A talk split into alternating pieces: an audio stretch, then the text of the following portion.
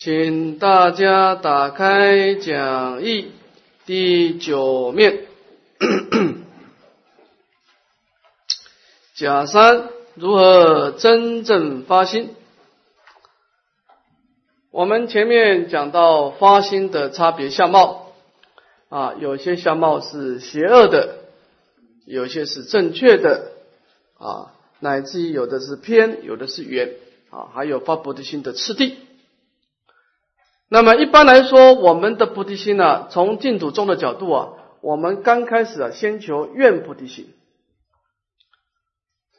我们一般来说，净土宗的人呢，比较不付不强调付出太多的行动啊，行菩提心呢，净土宗这一块啊，相对保守，因为你一旦行菩提心开出去啊，你都没有时间念佛了啊，所以相对来说。在净土中了哈，一般人来说，先做好心态准备而已。心态准备啊，藏系的佛教很强调行动，因为他求真上身，他不记得处理生死轮回的轮回，他准备要轮回的时候，他什么都不怕啊，所以他偏重在积极治疗啊。但是大正那个净土中，他今生要处理生死轮回的问题啊，他必须相对保守。那这个。没有标准答案，没有说谁对谁错，这个只是人生是他自己的选择而已啊。也就是说，一个偏重在自身上，一个偏重在悲身上，如此而已啊。所以净土中的人他是这样，净土中人他是把往生净土放在短期目标，他把延成佛道放在后面这一块。但是净土中你要知道哈，我们可以把实际的行动放在后面，但是你不能没有这种心态准备。你完全成佛的心态都没有准备，你不可能往生的。净土的法门，我们讲过，净土它这个国土，它一开始的设计为佛道设计的，它不是让你离苦得乐而已啊。如果净土法门是离苦得乐，就为了离苦得乐，跟善道没有关系，那会惊动六方诸佛赞叹吗？就是为了快乐，阿弥陀佛有需要思维五劫吗？那么简单的结构。难就难在你在快乐当中又要产生圣道的力量，所以它才困难嘛。那你因果要相符合，它是为成佛而设计的，你根本没有做好成佛准备，你这两个因果怎么符合呢？你这不是为菩提道而求生净土，为了享受快乐而求生净土，你的心态不对了啊！所以，我们净土中这一块呢，实际的行动。可以暂缓，可以暂缓啊！但是心态的准备不能没有，这个大家要知道，就是你至少这个种性要有，你到了净土，你才能够花开见佛悟无生啊！啊，所以在这个地方验菩提心呢，我们偏重在验这一块啊。好，我们看第三的如何真正发心。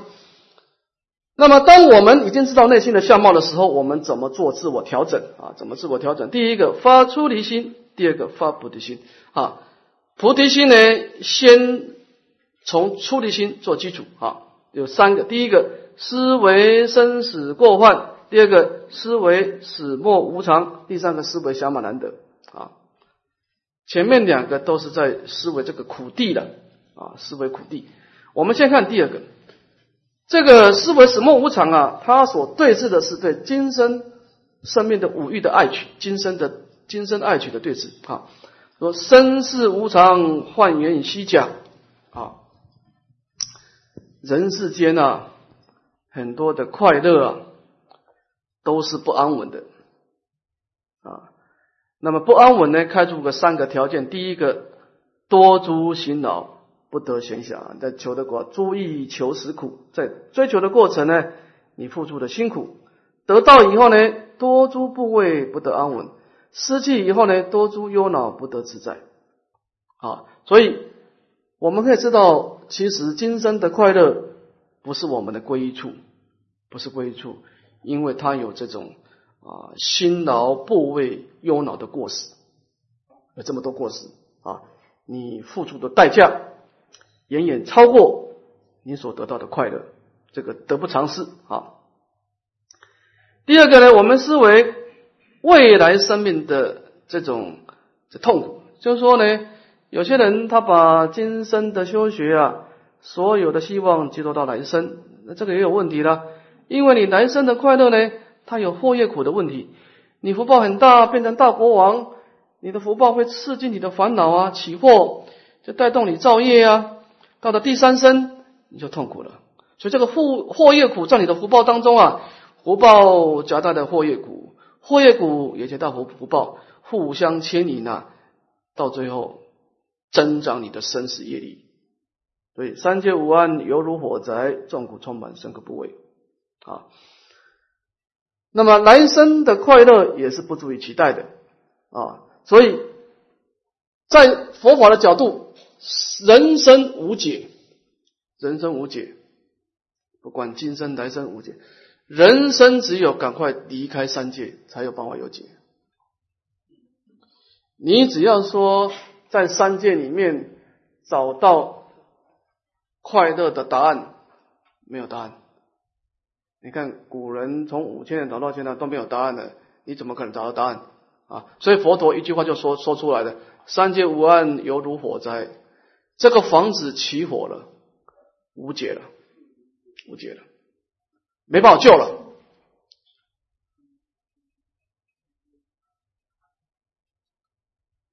你看佛陀他在制度论讲一个譬喻说啊，他说有一个人很有钱的，他房子盖的很大啊，结果起火了。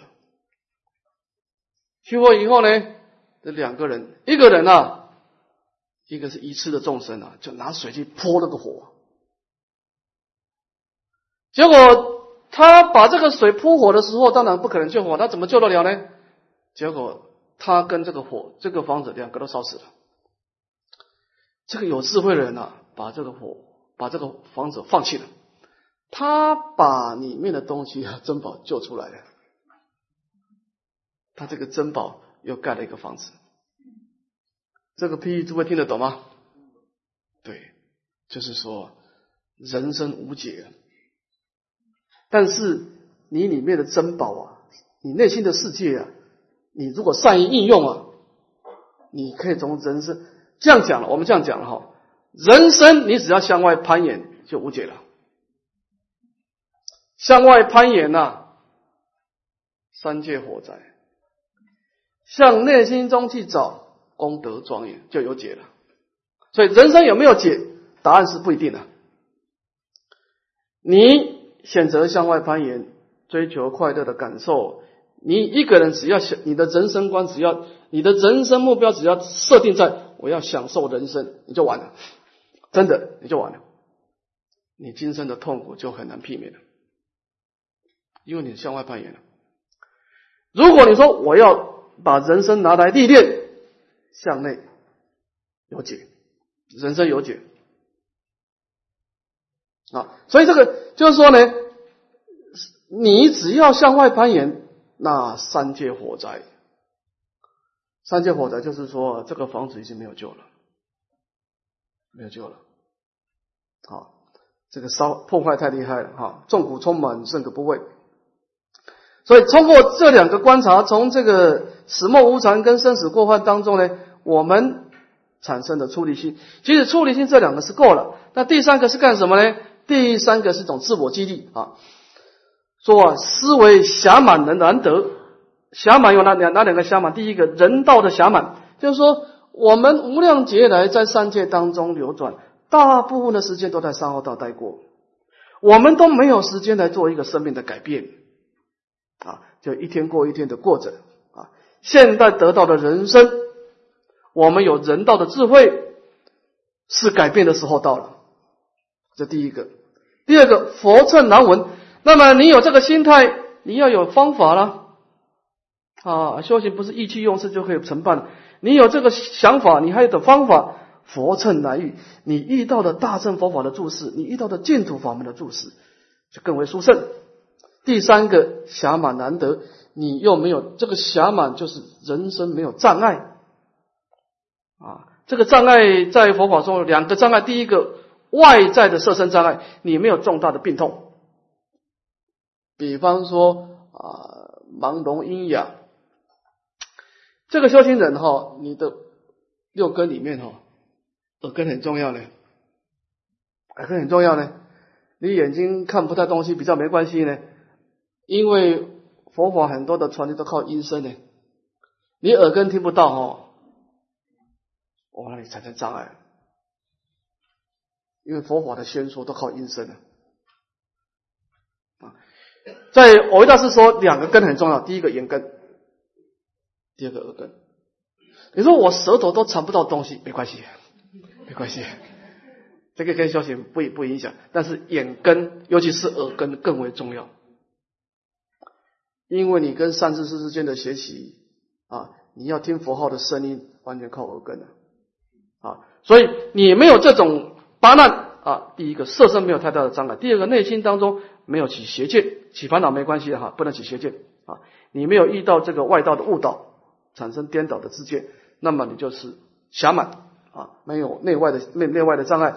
所以，我们无量劫的生命当中，经过这么多的这个流转，失此不求度脱，千生万劫何起？就是说，你现在是一个很好机会，从这个地方跳出去的机会到了。假设我们没有把握呢，那就不是要等到什么时候了啊？净土中啊，净土中的盲点，一般人盲点在哪里？在第一个。我相信净土中的人多少对今生的痛苦都有所体会了，所以你说这个人会追追求今生的五欲快乐，追求今生的名利，我觉得相对不多了。但是净土中啊，很多人对人生还是有期待。也就是说呢，净土中的人啊，假设你没有好好去处理啊，一般来说啊，你的心中啊是两道力量哎。不是一道力量，你知道吗？我们每一个人的心啊，有一道力量是要求生净土的，有一地啊，有一道力量是说哈，来生做个国王也不错嘞，真的嘞，两道力量，真的，我们很多人对男生还是有所期待，所以这个要注意哦，要注意哦，临终的时候两个力量。那这当然，你降灾别临终的时候，两道力量现前，那你说哪一个力量强？对，因为这个熟境界了，所以很多人在修行智净土人，他不应用智慧啊。我不知道他为什么不用智慧呢？就是说，你有这个盲点，他也不想吃药了。那那你说不吃药，他不会消失掉了？你不用智慧的化解问题，你的盲点就永远在。你不是嘴巴念佛就可以往生了，你临终的时候正念分明了。你要保证你往生的力量是你生命当中最强大的力量，所以你要调整心态。净土中哈，调整心态比你佛号数目更重要。所以上老师讲，顺从本愿。那你说，那我，那我未来生有其他，那怎么办呢？这也不能勉强，你要思维！你看佛在世的时候，有一个弟子叫烂陀尊者，诸位知道吗？人长得很庄严，福报很大，他是八王子里面最后一个出家的。他出家是佛陀亲自度化出他出家，你看福报多大！他出家之前呢，是跟他老婆在，他老婆是第一美女哦，国家第一美女，跟他梳头发。梳一梳呢，他看到他哥哥来了，他亲哥哥啊，佛罗是他亲哥。他说，他跟老婆说：“你等一下，我去餐厅哈，填一碗饭供养我哥哥，回来再帮你再继续输。”就拿一碗饭去供养佛陀。佛陀看他看他弟弟哈，南头跑过来，就越走越快。那烂陀尊者就要赶快追上佛陀，但他要赶快回去跟他太太梳头发，就追得很快。但是跑的佛陀又跑得更快，结果就把他带到僧团去了。带到僧团去以后，叫那个舍利弗尊者就把他给剃了。那老作者说：“我是哥哥，我是拿饭给你，你怎么把我剃的呢？”没办法，就带到僧团了。但是圣长他刚好他发心不是说真的想修行了，但没办法了，已经被这样子了，所以他就在家里面，一方面也随大家修行，一方面也想他家里面的老婆，也是也是跟我们一样两种力量哦。后来发生什么事情呢？后来有一天啊，佛陀就有神通力说：“难陀尊者来，我带你去看两个地方啊。”他用神通力先把烂陀尊者带到套利天去。哇，看到很多美女，他说：“哎，这个佛陀就问这个烂陀尊，哎，你看这个美女跟你老婆比起来怎么样？”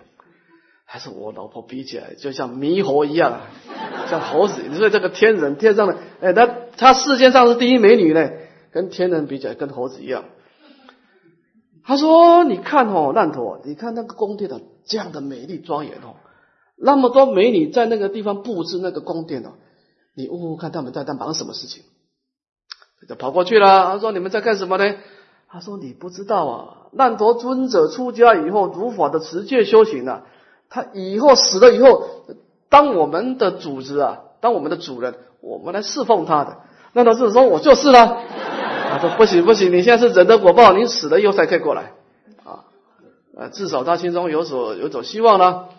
佛陀就把这个满心欢喜的难陀尊者又带到一个地方去，那个地方叫做地狱啊。那个地狱呢，那个那个那个狱卒啊，准备要生火，把那个油啊把它煮热。他说：‘你我看，这到底是怎么回事？’那老智者说：‘你们干什么呢？’他说：‘我们呢，准备要起火了。’这个烂陀尊者如法持戒啊，又打妄想啊，他到天上享受快乐啊，享受完以后就来我们这个地方刀山油锅伺候。难陀尊者看到这两个未来的果报以后回去啊，就老实了。最终兴起将心善，心若灭时追亡，他就不再产生贪爱的心的，所以这个刀山油锅就消失掉了。改变我们的心态，我讲过，只有跟自己沟通。你要用智慧跟自己沟通，勉强没有用了，完全没有用。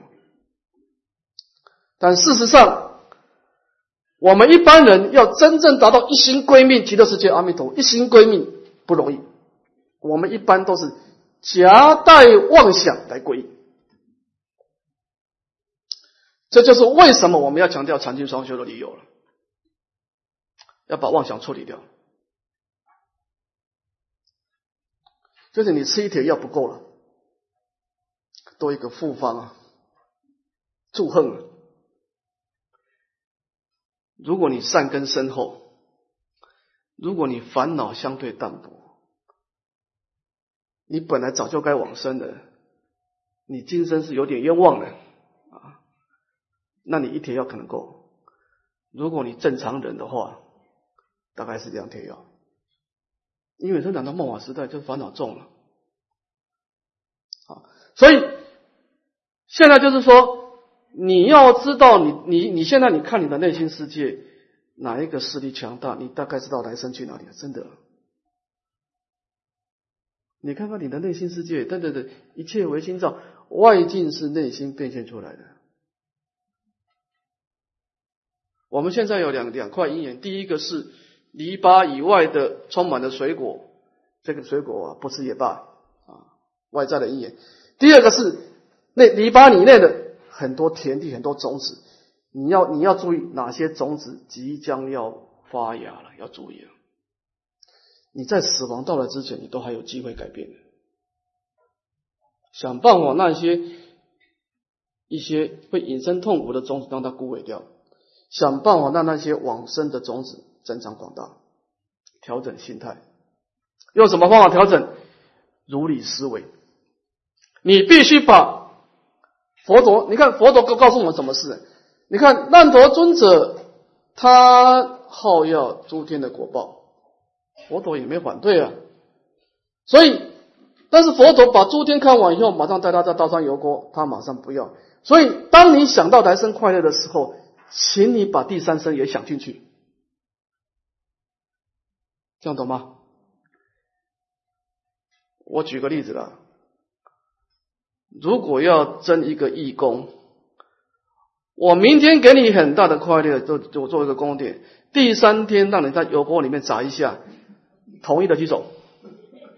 你们都没有人同意，但事实上，我们心中有这个期待。你看，人是矛盾的。你问他说同意，他不同意，但是他呢，心中照打这个妄想，人还是往这个方向在走，这就是盲点吧。把话讲清楚，看有没有人自愿，没有人要自愿。但是如果不把话讲清楚，你一定打这个妄想，你还是往这个方向在走。第二生快乐，第三生痛苦。所以，你对治你的心哦，你要有方法。我们的心就像小孩子一样，要有方法去跟他沟通。就是说，好，你喜欢第二生的快乐，那请你也想一想，快乐以后呢，第三声呢？当你把第二声、第三声加在一起的时候，你就不敢打妄想了，自然消失掉了。用智慧化解问题就是这样子的。好，那么这个地方。我们净土中特别要注意第一块，思维生死的过患，就是你一旦常说快乐，你势必要付出代价啊。好，我们看下一段。那么发菩提心有总相发心跟别相发心啊，这两个部分。先看总相，我们先把它念一遍。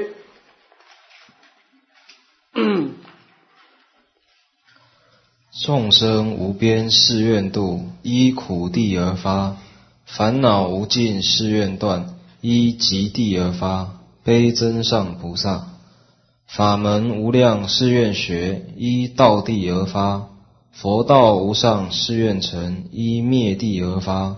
至真上菩萨，发菩提心呢？他的所言的真理是根据四弘誓愿，四弘誓愿的配对。正好是苦集灭道啊，苦集道灭好。那么一般来说啊，依止众生来发心的啊，他是属于悲真上菩萨；依止佛道的功德而发的，就是说你为什么发菩提心呢？因为我好要佛道的功德啊，这种人偏重在自身上菩萨啊。悲真上菩萨。如果你是因因为众生的苦而发心的人哦，他会花很多时间去跟众生接触，做义工啦，帮助众生啊。但是他相对呢，在佛堂做的功课相对少，因为他对佛道的所缘境呢，相对好药心薄弱。那么这种人一般来说，先成就福报，再成就圣道。但是这种人有一个问题，容易退转。我都说容易退转，就是想被真上菩萨容易退转，他生命容易出现问题啊。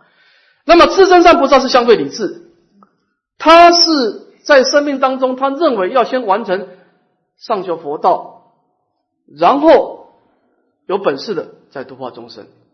是真上菩萨他会生命当中先花很多时间在佛堂用功，跟佛道结缘。啊，他会把度化众生放在后半段啊，这个没有标准答案，没有标准答案。我们不说谁好谁坏，这个是人生的选择。不过净土宗哈是至真上菩萨，你可以看得出来，他是先到净土去成就佛道，再回住说佛度有情啊。所以你看看净土宗的祖师，你会发觉哈。尤其是越后面的祖师啊，藕益大师、车悟禅师、沈安大师，乃至于印光大师，他们都告诉净土中人四个字：少管闲事，有没有？哎哎，因为你自身上菩萨，你管闲事你就没有时间了。而悲山上的菩萨呢，他会比较入世，因为他。他的目的就是求正上升嘛，哦，你看悲山上的菩萨很重视环保，你不要把我地球搞脏了，我来生还要再用的啦，对不对？哎，你们说不？你们进进净土中人都要走了，我们还要留下来打拼的嘞，啊，所以这个没有对错了，没有对错了哈。但是净土中的人的确比较，因为他要处理生死问题，他相对色心了，啊，你不能说他不发心。他把度化众生安排在下一个阶段也没有错嘛。你先你先度化众生，那成就佛道也是你的选择嘛。我认为佛佛教徒悲正上菩萨自正法，不要互相不要互相就互相尊重，因为这难道不是你的选择？你自己选择的嘛。那么净土宗也是我们选择的嘛。那这两个都是佛说的啦。你先完成上求佛道，再度化众生，还是你先消化众生再延成佛道？这个没有对错吧？是不是？但是你做什么就像什么嘛。啊，他做好本分，他自身上他就先先毒摄六根，先拼往生嘛。那那个回入娑婆，它的功能最又大嘛。就好像说，你看有些人他读完大学就想入社会了嘛，他慈悲心太重了。有些人说不着急，我把博士拿到以后，我虽然这段时间啊花时间去读书，没有度化众生，但是我以后的功能更大啊。所以，这个就是菩提心。如果你的所缘境是以众生相为所缘境的，你是属于悲正上；你是以佛道为所缘境的，就是自真上。就讲如此而已哈。我们再看第二个别相发心，前面是总相，言众生，言佛道，这是一个大纲。那么细节呢？我们看这个七重因果跟自他交换。啊，我这两个都是从悲正上开出来的啊，悲正上开出来，我们也应该随学啊。我们心态上要随学啊。一阿底峡尊者七种因果哈，那么这个菩萨的菩提心呢，是有七个次第。第一个知母啊，如实的了知一切的有情众生都做过我的母亲啊，所以我们跟众生的定位啊是母子的关系。那么我们意念。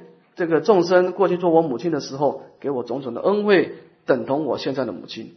我现在有这个资粮呢，我应该有报恩的心理。那我怎么报恩呢？我应该以乐拔苦，我以慈心来给他种种的安乐，包括五欲乐，还有涅盘乐。那么悲心呢，把一切的色身跟内心的痛苦。那么依止这个慈悲心呢？产生一种真上意乐，这个真上意乐就是一种坚定的使命感。那么，为了完成我所有的啊帮助众生的使命呢，我必须要为利有情，愿成佛啊。那么，这个这个七重因果里面最为关键的成败的关键，就在这个真上意乐了。就是说，很多人对众生都有慈悲心呢，很多慈善机构都有慈悲心呢，但是。你菩萨呢？你必须把它当做一种使命感啊，舍我其谁，就是种坚定的一种愿力啊。我们说过，慈善机构它不一定有愿力，它不一定有一种智慧的引导啊。但是菩萨道它是一定要有愿力，因为这叫真上一的啊，它有一种坚定的决心啊。我们看丁二的自他交换，自他交换。就理观的成分多了，七种因果啊，都比较偏重事项的感性的，自他交换是比较理性的，就把自己的心跟众生的心啊两个对调一下啊。我们这个地方有三段，先看第一小段，自他于苦皆不欲，愿得安乐此心同，他知求乐亦如我。自他等事求加持。那么这个地方呢，我们在修慈悲心之前，首先要消除一个重大的盲点，就是我们跟众生没有差别。我们一般人总是觉得我是与众不同的。一般人，你看你，你跟人家合照的时候，你第一个会看谁？先看自己，对不对？这、这、这、这、这、这、这、这就是盲点了哈。所以我们总是觉得自己是与众不同的，其实，其实你跟众生没有什么差别的，你是众生，他也是众生的，啊，所以自他以苦皆不易，就是说我们自己不喜欢痛苦，那由此类推，众生也不喜欢痛苦，所以每一个有情众生，上至天上的飞鸟，下至地上的蚂蚁，想要追求安乐，这个是相同的，所以他想追求快乐的心情跟我是一样的。这个首先我们要得到第一个认识，一切有情都想离苦得乐，不管他是现出什么样的相状，心情没有差别，这第二个，第一个，再看第二个。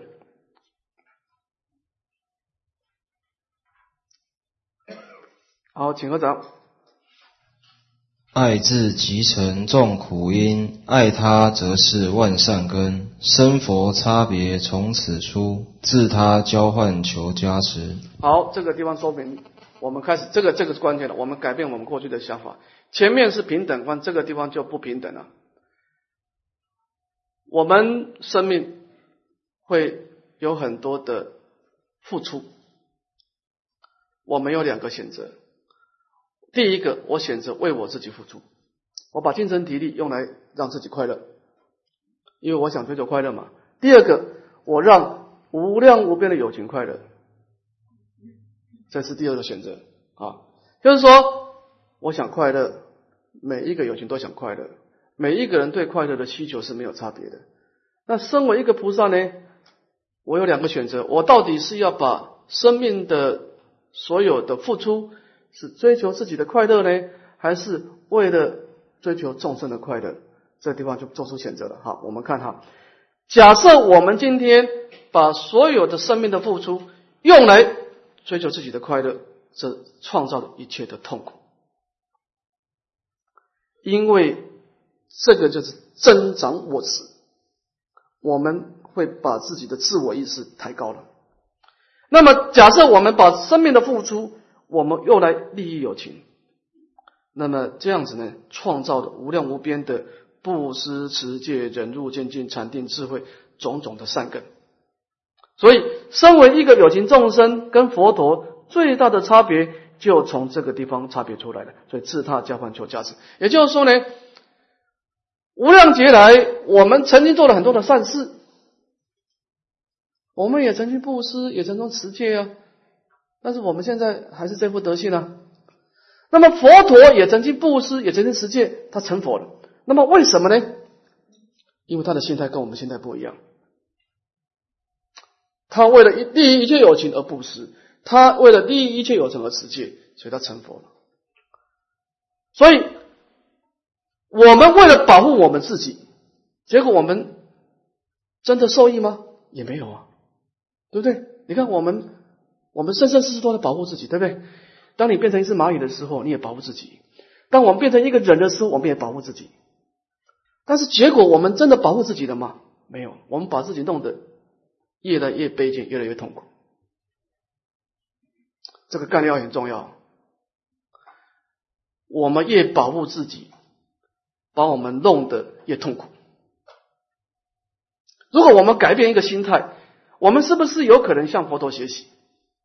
佛陀为了保护一切有情去做事情，结果他变成了大自在的万德庄严的佛陀。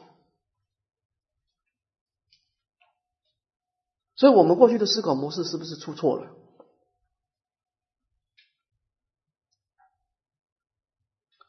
你看，我们无量劫的哪一个生命，我们不是为了保护自己而活的？结果我们现在什么都没有。佛陀牺牲了自己，成就了众生，结果他成佛了。所以我们的思考模式出错了，这就是我们为什么为什么这个善业进入到我们的心中，转化成一种痛苦的果报？为什么佛陀的善佛陀的心善业进入于心中，变成万德庄严？就是所谓的生佛差别从此出啊！自他交换求加持，希望佛菩萨给我加持，让我改变我的心态。好，看第三段。以我善业诸因果，他苦因果尽无余，如风去来行取舍，由此发心求加持。那么，我希望把我的善业跟我的快乐种种的因啊，善业是因呢，哈，乐是。快乐是果，把我这种可爱的因果啊，那么我使令一切众生的痛苦消失啊，那么我接受众生的痛苦，我释放我的快乐啊，就好像风啊来起舍，我们起众生的苦来自己承担，那么让众生得到快乐，由此发心求价值。好，所以他这个菩提心的思想，正如参公书不一再强强调的啊，就是这个菩提心的修学啊，他说出了一个下手处，就是学吃亏，这个是很重要的思想。我们一般人都喜欢占便宜的，我希望付出的少。我们每一个人都希望说，我今生啊，我的工作量越少越好，但是我得到的快乐是很多的啊。但是这个地方有一个问题，就是说，你想想看哈，如果你今生付出很少，你快乐很多，那这个快乐从哪里来？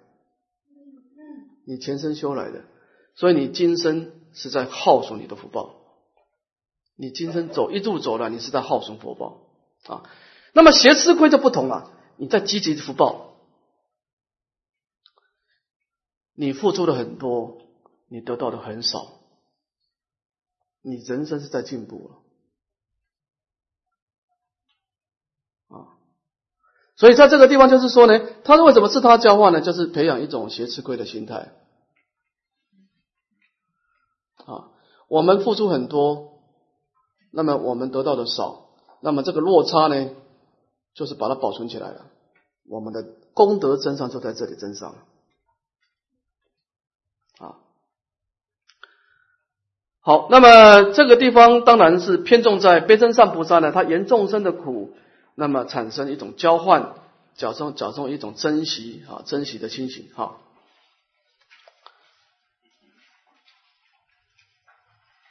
所以他这菩提心呢，他是先处理我们的地雷，先观察苦地，拔除我们对三界的贪爱。所以他菩提心先修菩提心啊，拔除我们无量劫来 对三界生死的贪爱，这第一件事情。然后把这种烦恼调伏以后呢，再生大悲心。这两个两个工作，一个处理心，一个一个这个大悲心结合起来就是菩提心啊。好，我们课程先上到这，回答几个问题。在念佛的时候，一直用法师所教授的方法创造念佛的音声，再听回去。但是我每一句佛号都必须要观想阿弥陀佛的容貌，观想佛陀的眼睛、鼻子、嘴巴，这样我才能专注。否则的话，我心就会想别的事情。请法师开始。这样念佛方法是否正确？这个方法不正确。你要听声音啊，而不是观想。你你刚开始你不要怕妄想，你不要因为妄想多而改变你的方法。你应该面对妄想啊，就是说，当然你最好有点理观了。你观想妄想本来就没有，这个妄想啊，它势力很大。你先把它的根拔掉。诸位，你们知道妄想为什么那么大的势力？你知道吗？为什么他告诉你说你要去吃什么东西，你就一定要听他的？你知道妄想势力为什么那么大？诸位知道吗？啊，因对啊，因为你给他力量。对啊，妄想是没有根的。哎，妄想的力量是你给他的呢。你说了算了，你现在搞到自己很被动啊。你看看，你不随顺他，你看他一次两次就没有实力了。你试试看。我们现在是本来是主人，弄到自己变成好像是快要被妄想赶出去一样了。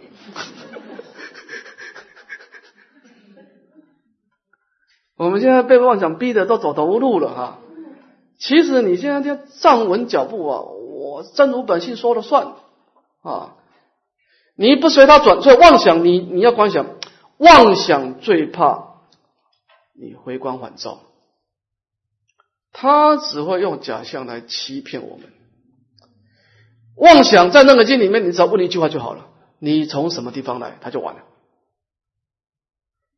他没有根嘛，要不然怎么叫希望的想象呢？它是一种希望的想象啊。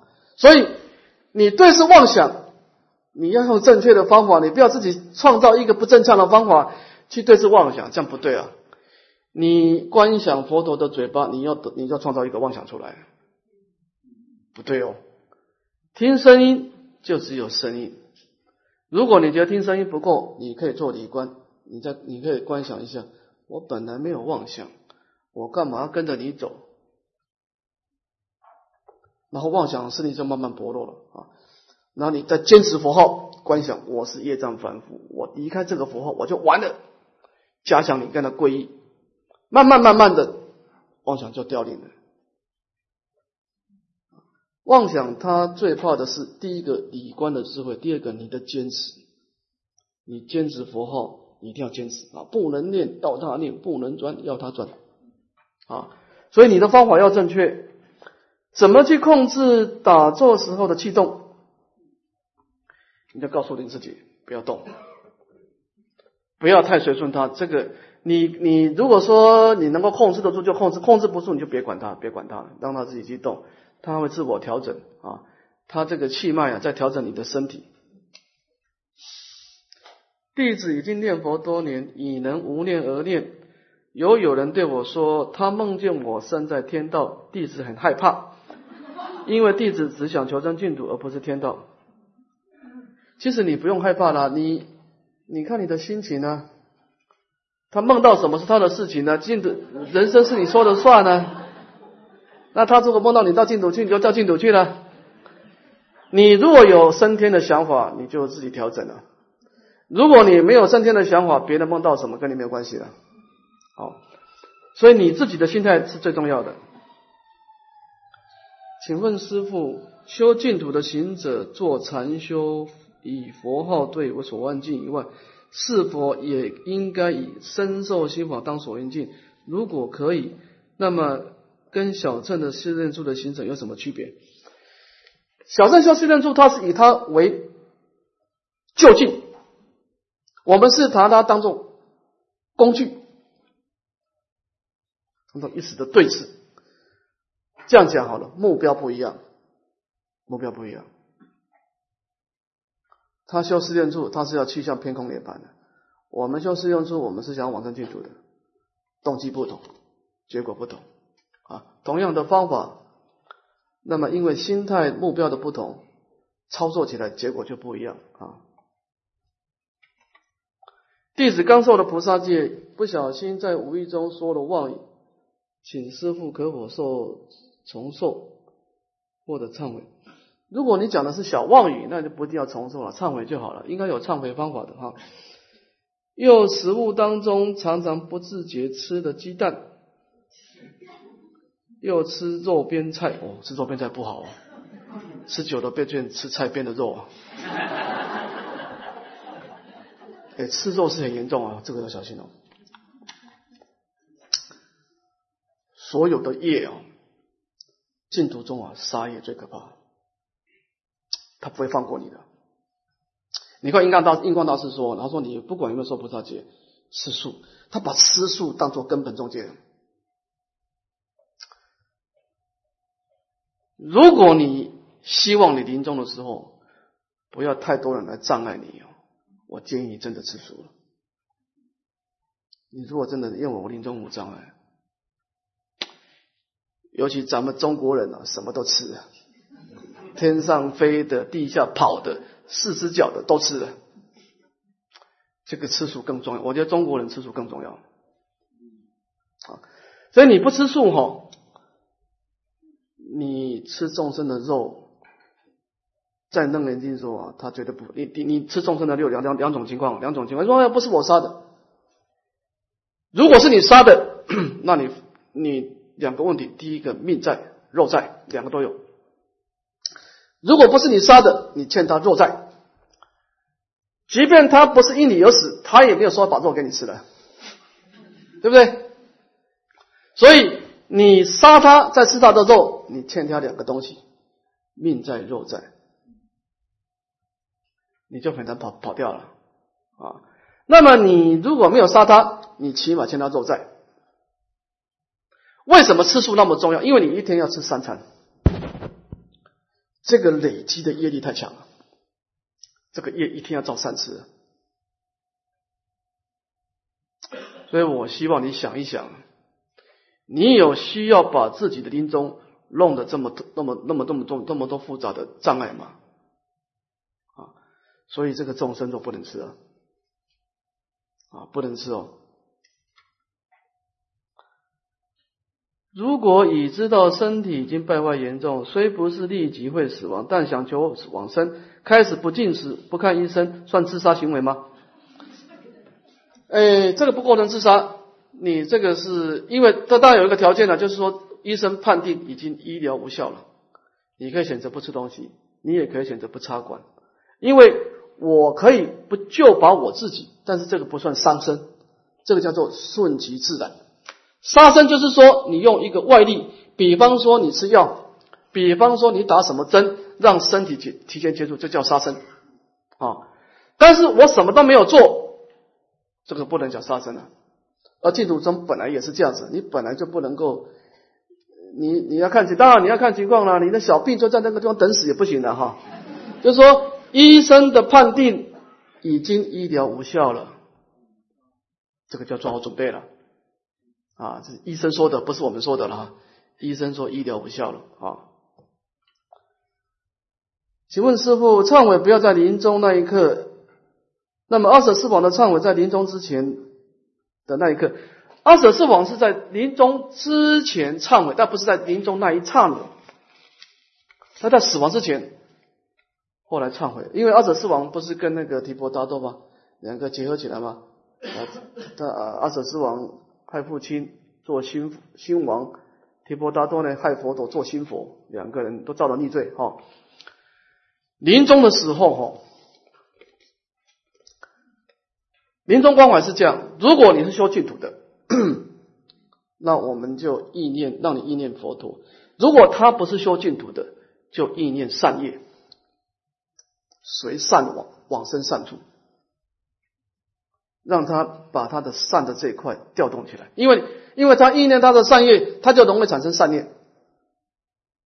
所以临终开导就是说，他如果修净土的，那你二话不说，让他愿灵说婆心求极的把佛号提起来。如果他根本不想修成净土，那你就把他过去所造的善事重复告诉他一下，让他意念善业也可以。但临终的时候哦，不能意念自己的罪业哦。这样子你容易堕落，容易堕落啊！所以临终的时候要做正面的思考，做正面的思考很重要。哈，好，我们今天就上到这个地方，向下文长复再来日回向。